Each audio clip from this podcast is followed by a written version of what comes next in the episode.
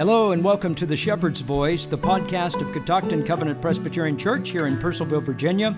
My name is Pastor Charles Biggs, and I'm here with Pastor Ben Franks. Good morning. Good morning.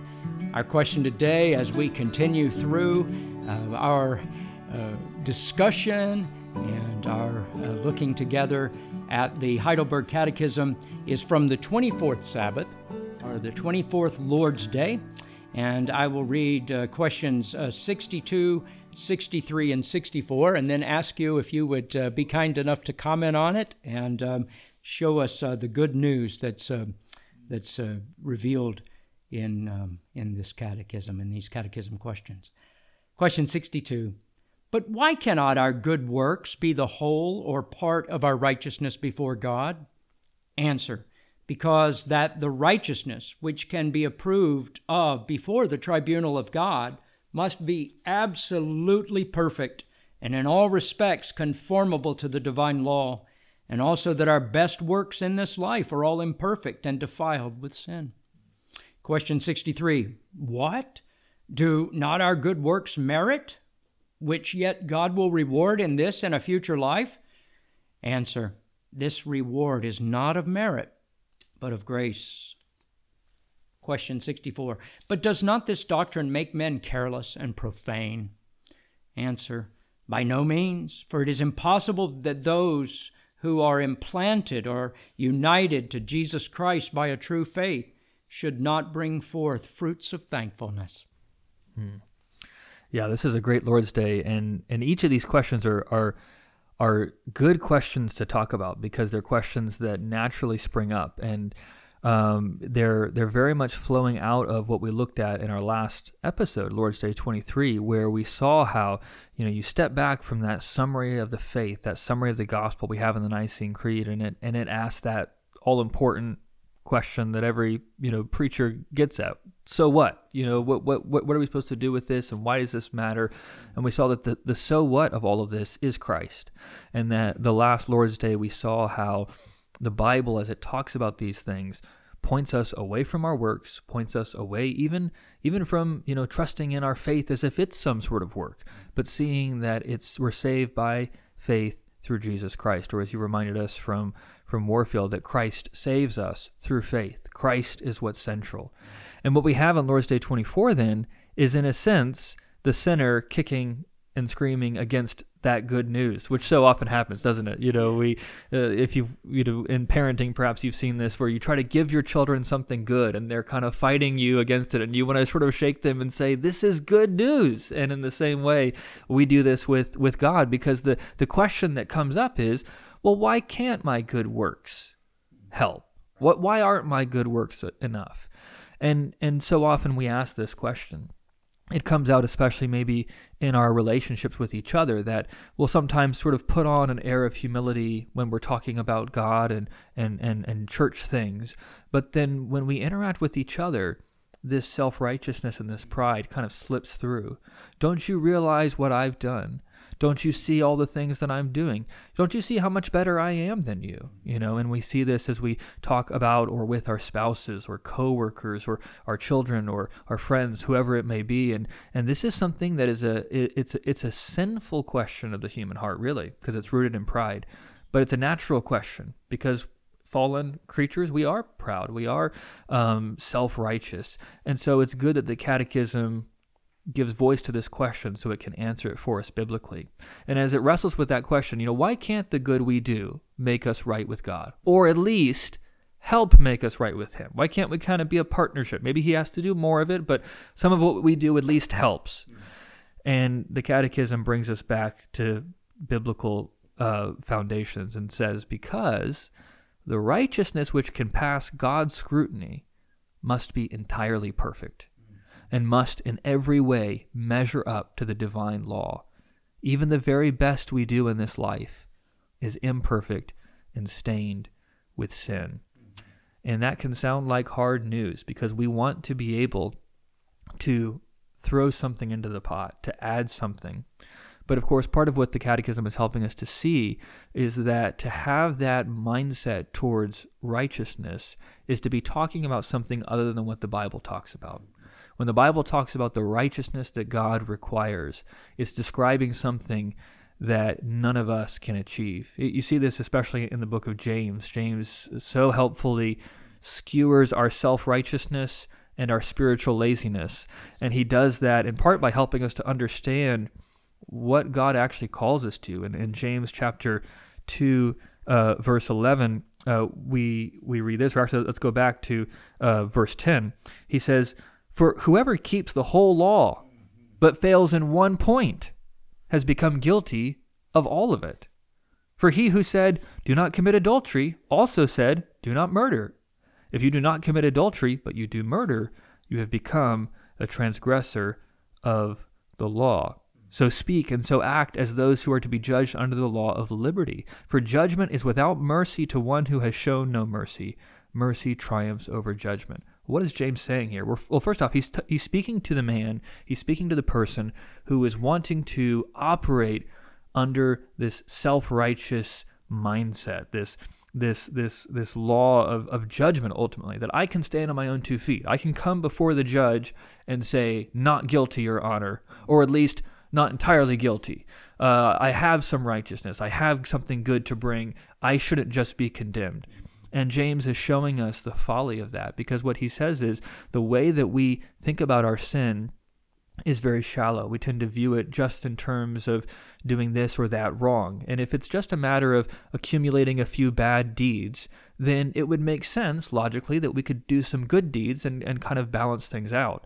But he says that misses what makes sin so sinful, what makes evil so evil and unrighteousness so wicked, is that it's not just breaking a few rules, it is rebellion against God Himself. And, and James focuses us on that, that it's the one who said, don't commit adultery, that also says, do not murder. And it's not enough to say, well, I, I kept half of your rules. You sinned against the righteous one, you sinned against God. And so to break the law, even just in one point, and there's not a single person alive who's only broken the law in one point. We all break all of God's law in all sorts of ways. But even if you could live a, a, a practically perfect life and just break the law at one point, you have still broken God's law. You have still rebelled against the king. You have still sinned against the Holy One. And so the kind of righteousness that God requires is the kind of righteousness that he possesses. The, the, the command we get in Leviticus, and we hear it repeated in, in 1 Peter chapter 1, be ye holy as I am holy. And so for you to live under that, that law of judgment, to, to, to, to say, I can stand before the judge and say, not guilty, your honor, would only be possible if you could say, I am holy even as you are holy. And even the smallest amount of self awareness should help us to see none of us can do that. And so we cannot come standing on our own uh, righteousness as if we uh, can keep or have kept God's uh, law. Uh, James talks about this uh, even further in James chapter 4, verse uh, 17. He says, So whoever knows the right thing to do and fails to do it, for him it is sin. Well, now he's just expanded the problem even more. It's not only that we have broken God's law in different ways, and that to break God's law in any way is to break God's law as a whole, but that it's not only the things we do, it's the things we don't do, it's the things we leave undone. It's not just not lashing out in anger. Are you actually showing love? Are you building up? Are you encouraging? Um, all of a sudden, we begin to see that even those of us who think, well, I've got my act together and I, I know how to behave, right? Sometimes that's all that uh, we were brought up to do or we try to raise our children to do. Just teach them how to behave. Well, that's not teaching them to be righteous. You know, well behaved, quiet children can still be wicked and rebellious and, and often are. Uh, it's, it's a heart that is reflecting the perfect, holy, loving heart of God that God himself is looking for. Because ultimately, again, what God is is is aiming for, what God made us for is union and communion with him. And we can't be united with him if he's holy and we're not. And we can't have communion with him if he's holy and we're not. We need to have a holiness and a righteousness that is unlike anything we could produce. It has to be something that is provided for us. It takes us right back to what we talked about last time. It has to be through Christ. It can't be through your works even a little little bit, because even the smallest of our works are are are imperfect and impure. There are, there's filthy rags outside of Christ. Um, and then it asks, you know, kind of the natural question from there: well, how can you say that the good we do doesn't earn anything when God promises to reward it in this life and the next? And what this is grappling with, and this is a, you know a bit more, uh, you, you, can you can almost see the questioner in the Catechism kind of moving a little more closely to the gospel, but but they're looking in the Bible and they're seeing that God will frequently speak of the reward that He will give to the faithful and the righteous. Uh, right now, I've been working through the Olivet Discourse, and a lot of what Jesus spends his time on there as he talks about the end times is actually trying to brace believers for endurance in this world. And he, he does that by rooting their hope not in their circumstances, not saying, okay, you're going to see the world become perfect and so much better and what you want it to be, but saying you're going to endure some hard things, but the master is coming. So be a faithful servant, and God will reward you. And they're looking at that language and saying, well, isn't that saying then that our works help us? But of course, what that misses is that the reward that God gives is not is not wages as it were. Again, the wages we deserve are, are the wages of sin. It's death. But in Christ, that we receive God's free grace, that He delights to give good gifts to His children, that the reward He give gives is not um, is not you know believers on an hourly wage, it's it's him showing the kindness. It's sharing the riches of the inheritance that we have. Where? In Christ. That's what we saw last time. That it's the inheritance in Christ that we have from which these rewards come. It's never outside of Christ. It's never disconnected from Him or from His Spirit. You know, Paul says that the Spirit is the, the down payment of the inheritance that we have in Christ. You can never, again, this is part of what the, the sinful heart wants to do. It wants to carve out some part of this that's apart from God and and um, and the Bible shows us that's not the gospel. That's not good news because the whole glory of the gospel is that we're united to Christ. We're sharing in his life and we're sharing in the inheritance and the gifts of grace that he gives to us. And then in question 64, it kind of continues on this theme, but but deals with maybe a different question that people have, a different instinct. Doesn't this teaching make people indifferent and wicked? Right, this was one of the questions that Martin Luther had to address at the time of the Reformation. Uh, some of his um, conversation partners in the Roman Catholic uh, hierarchy said, "Well, wait a minute, Luther. If your ideas about grace alone and faith alone and Christ alone, if the people begin to grasp that, then they'll have no motivation to uh, be righteous it'll, just be a, a blank check for, for wickedness. If they understand this kind of grace that you're talking about, then they'll have no motive. And first off, what you see in that question is, once again, a worldly definition of holiness.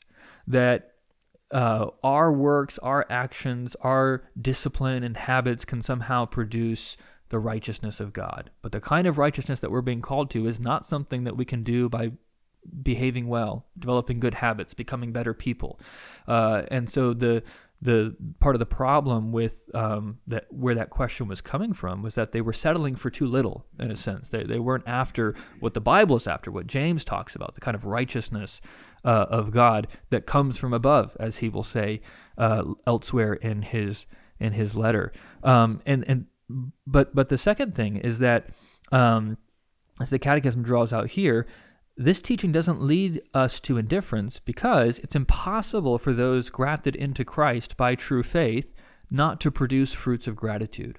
In other words, part of what we have to grasp is that um, the the good works that we do, the, the the the things that God does reward, are again we don't receive the reward apart from Christ. We also don't produce the works apart from Christ. Uh, what you see in each of these questions in a different form is some way of trying to live the Christian life without Christ. It's a Christless Christianity.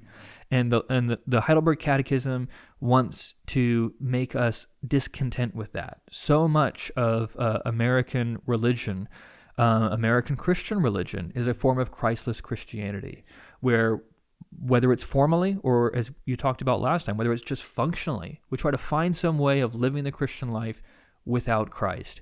And, and the Bible will not let us have that because that's not the gospel. It's not good news. That will condemn us and it's hopeless.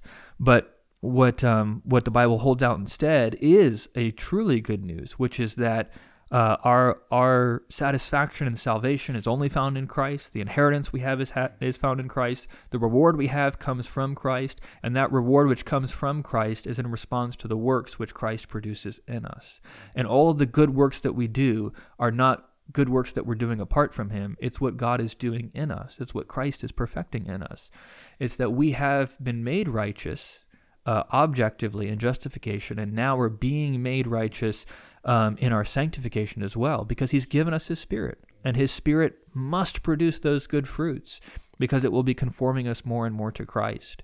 And so as you step back from this Heidelberg Catechism, in a sense, it just sort of relentlessly cuts our legs out from under us again and again and again until we're kneeling at the foot of the cross and finding there true salvation, true hope, true glory, true power to live a changed life, to be holy, to be righteous, to be holy even as God is holy, and to find that holiness in Christ. Amen. Amen. I, I, I can't help but think of uh, Jesus, how he was blowing uh, the minds of the people in the Sermon on the Mount when he said that your righteousness must exceed that of the righteousness of the Pharisees and the scribes, you know, that they, they were well behaved outwardly. Um, you know, they, they tied their mint and their cumin and their dill. Um, you know, they, they were exaggerated in their outward behavior and seeking to outwardly, externally um, obey God's standard, and yet uh, they fell short of the glory of God and, and were on the way to damnation apart from repentance and faith.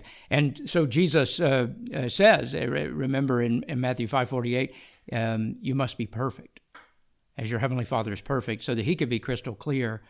Another thing that I thought of is uh, very practically when um, um, I'm seeing a work produced in and through me, when I see something, maybe a desire, but also something that's done by faith, it, it I can tell often I can tell the difference between uh, whether it's um, a functional Christless work um, or a, a Christ full work is by my gratitude um, after the fact, uh, seeing it um, as something I know has been produced in and through me uh, by the work of Christ. It humbles you, it makes you grateful, it makes you want to encourage others uh, that uh, they too uh, can can produce fruit as Christ promised that we will bear fruit, fruit that will last.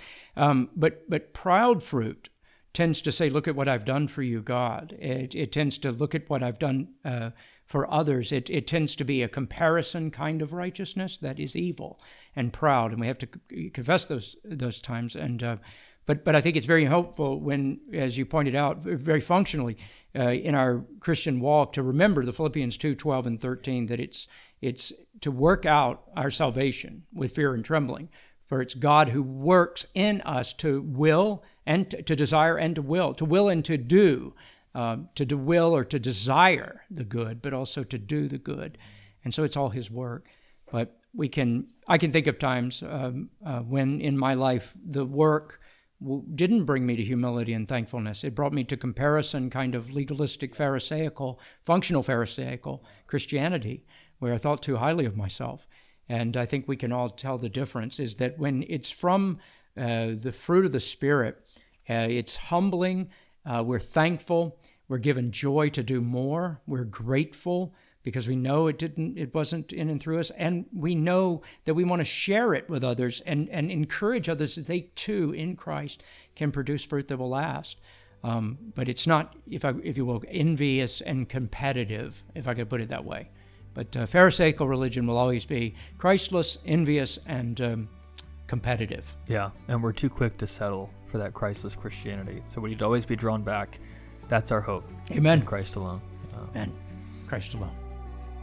If you'd like to learn more, you can find resources about this and many other topics on our church website, www.ketoctin.org. That's www.ketoctin.org. You can find out more about the work of Pastor Biggs as the regional home missionary of the Presbytery of the Mid Atlantic at www.joiningtheharvest.org. If you found this episode to be useful, we encourage you to subscribe to the podcast, leave us a review, and share it with your friends. If you have questions that you would like us to answer or consider in a future episode, you can send those to us at shepherdsvoicepodcast at gmail.com. And as always, we encourage you to join us for our next episode of The Shepherd's Voice.